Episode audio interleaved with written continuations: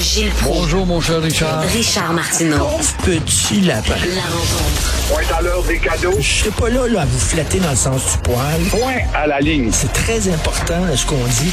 La rencontre pro martineau Alors, Gilles, comment vous l'avez trouvé, cette campagne-là?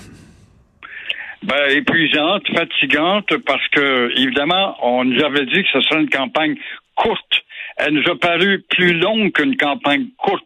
Effectivement, elle est courte en termes de jours, mais euh, faut pas oublier que les observateurs que nous avons été, on a été obligés de s'attarder sur cinq candidats, cinq programmes, cinq folies, cinq éloges, etc.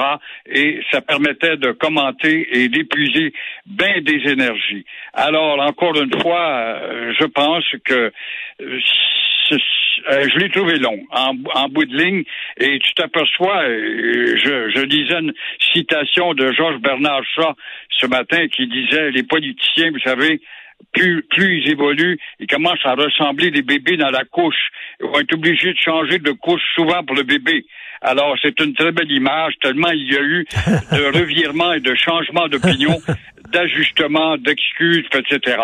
Alors, ça te démontre comment le gouvernement sortant n'a pas eu une position ferme, une position directe. C'est par là qu'on s'en va et ça vient de s'éteindre. Résultat, vous nous suivez en sachant où est-ce qu'on s'en va surtout au chapitre de l'immigration. Alors voilà qu'on paraît pour euh, de plus en plus, on passe de plus en plus comme une tribu et non une nation qui s'en va vers la louisianisation à force de lâcheté et de non-décision. Dans votre comté, il y a des idées de fous qui circulent. C'est quoi ça? Ah! Dans mon comté, Richard Verdun, euh, il y a 12 candidats. Ça, euh, vois-tu déjà 12 candidats, des, des chauvinistes, des narcissistes qui se font mettre leur portrait sur les poteaux. Ouais, oui. Et ça illustre bien le gaspillage de salive et d'argent. Par exemple, là, le, le, gars qui va aux jeunes, qui n'a pas suivi ça, puis il est perdu. Est-ce que je vais voter pour Fernand Deschamps? Euh, il est du Parti léniniste du Québec. Lui, s'il a deux votes et demi, c'est beau. Mais quand même. Alors, non, non, je vais hésiter. Il y a Alexandre Desmarais.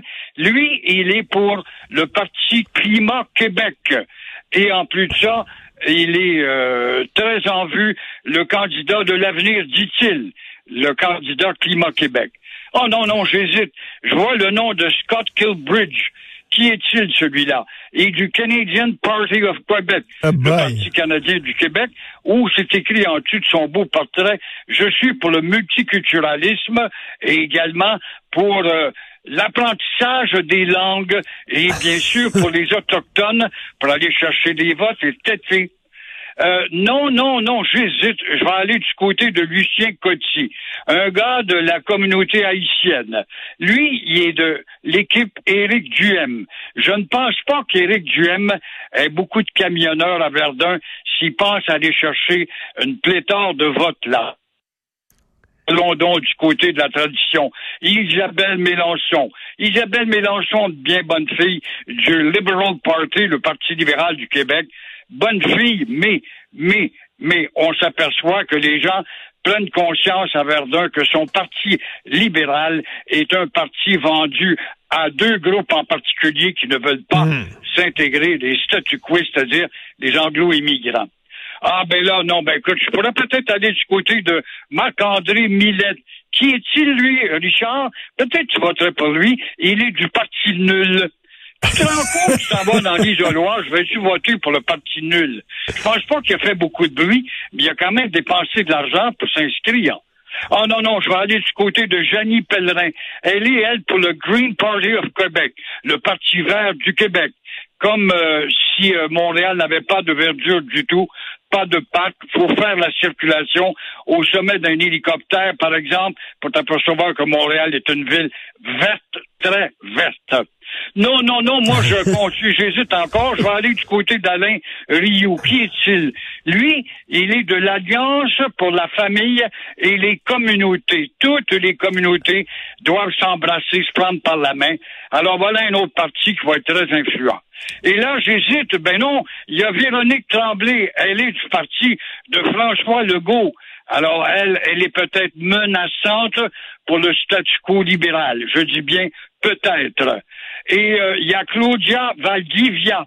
Elle, elle est courageuse, cette petite fille de la communauté italienne qui s'engage avec euh, Paul Saint-Pierre Plamondon. faut le faire, Parti québécois à Verdun. Alors, je la qualifie de courageuse. Elle va avoir quelques votes, mais dont le mien.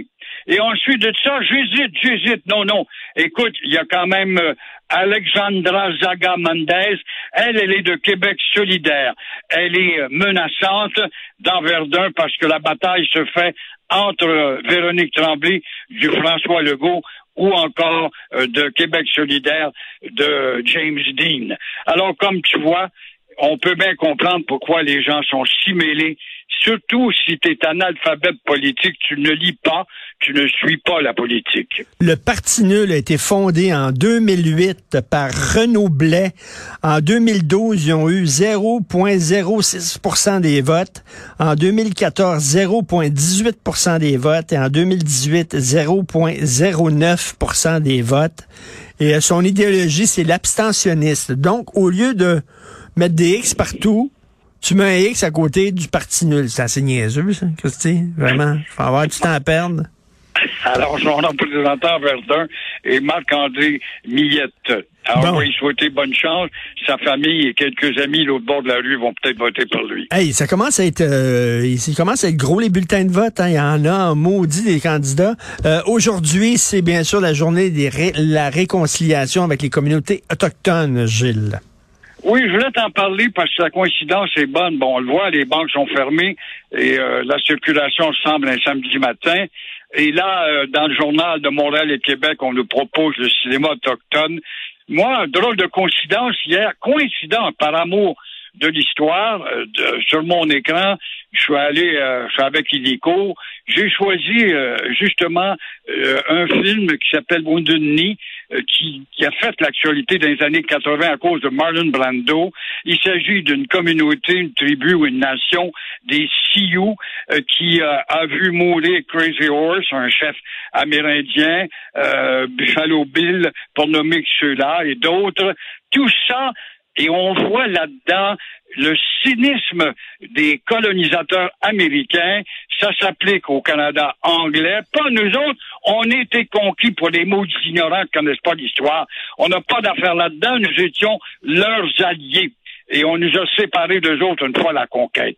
Mais on voit les colonialistes, justement, canadiens ou américains, et qui là euh, achètent du terrain, tranquillement, on leur promet des réserves, y incluant des zones où il y a beaucoup de ressources pour euh, tuer le, le, buffalo ou encore se nourrir, et euh, on s'aperçoit avec des sommes d'argent ridicules d'un dollar du de l'hectare.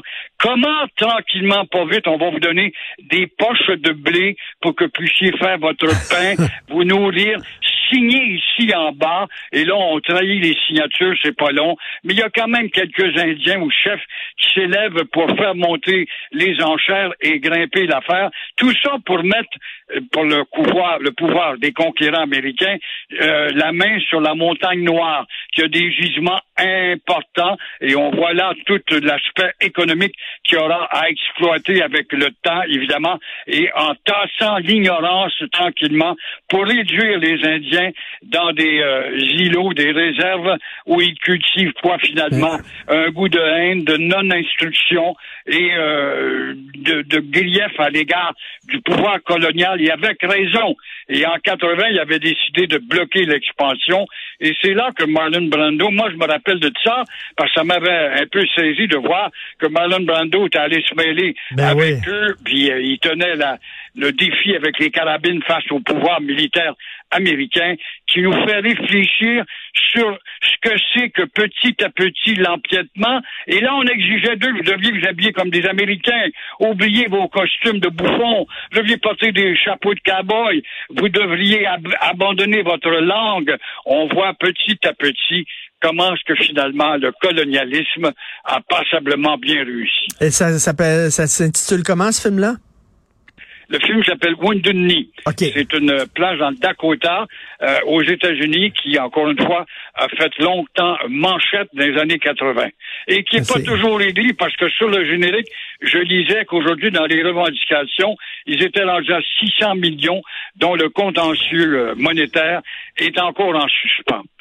OK, mais merci beaucoup. Je pense que c'est Simoneau, euh, un Québécois, qui avait réalisé ça. raison, t'as raison. Le gars qui a travaillé aussi sur le montage de la vie de Napoléon. Exactement. Avec cette grande série qu'il y a eu sur Bonaparte et Napoléon. Exactement. Merci beaucoup, Gilles. Puis euh, euh, reposez-vous ce week-end parce que la semaine prochaine, on va célébrer vos 60 ans de carrière. J'ai bien hâte de faire ça avec tambour et trompette puis confetti. Merci beaucoup, Gilles. Au plaisir. Oublie pas que tu m'as baptisé le dernier des Mohicans. Ah oui, mais vous le Faut pas méritez. OK. Bonne fin Bye. de semaine à toi. Merci, bon week-end. Euh, c'est tout. Je n'ai pas vu la semaine passée. Je vais vous le dire, là. Il me semble qu'on est mardi aujourd'hui, on est déjà vendredi. Merci à toute l'équipe fantastique avec qui je travaille. J'ai le privilège de travailler. À la recherche, Florence Lamoureux. Merci beaucoup. Cybelle Olivier, André Sylvain Latour, Marianne Bessette, Louis-Antoine Lemire. Merci beaucoup. Jean-François Roy, l'ami Jean-François Roy, à la réalisation, à la régie. Euh, c'est le vieux Chris qui arrive à 11h27. On va se pogner, lui et moi. Passez un super beau week-end. Il annonce euh, ensoleillé. Puis, euh, tiens, essayez de penser à qui vous allez voter lundi. On se reparle lundi. Bye.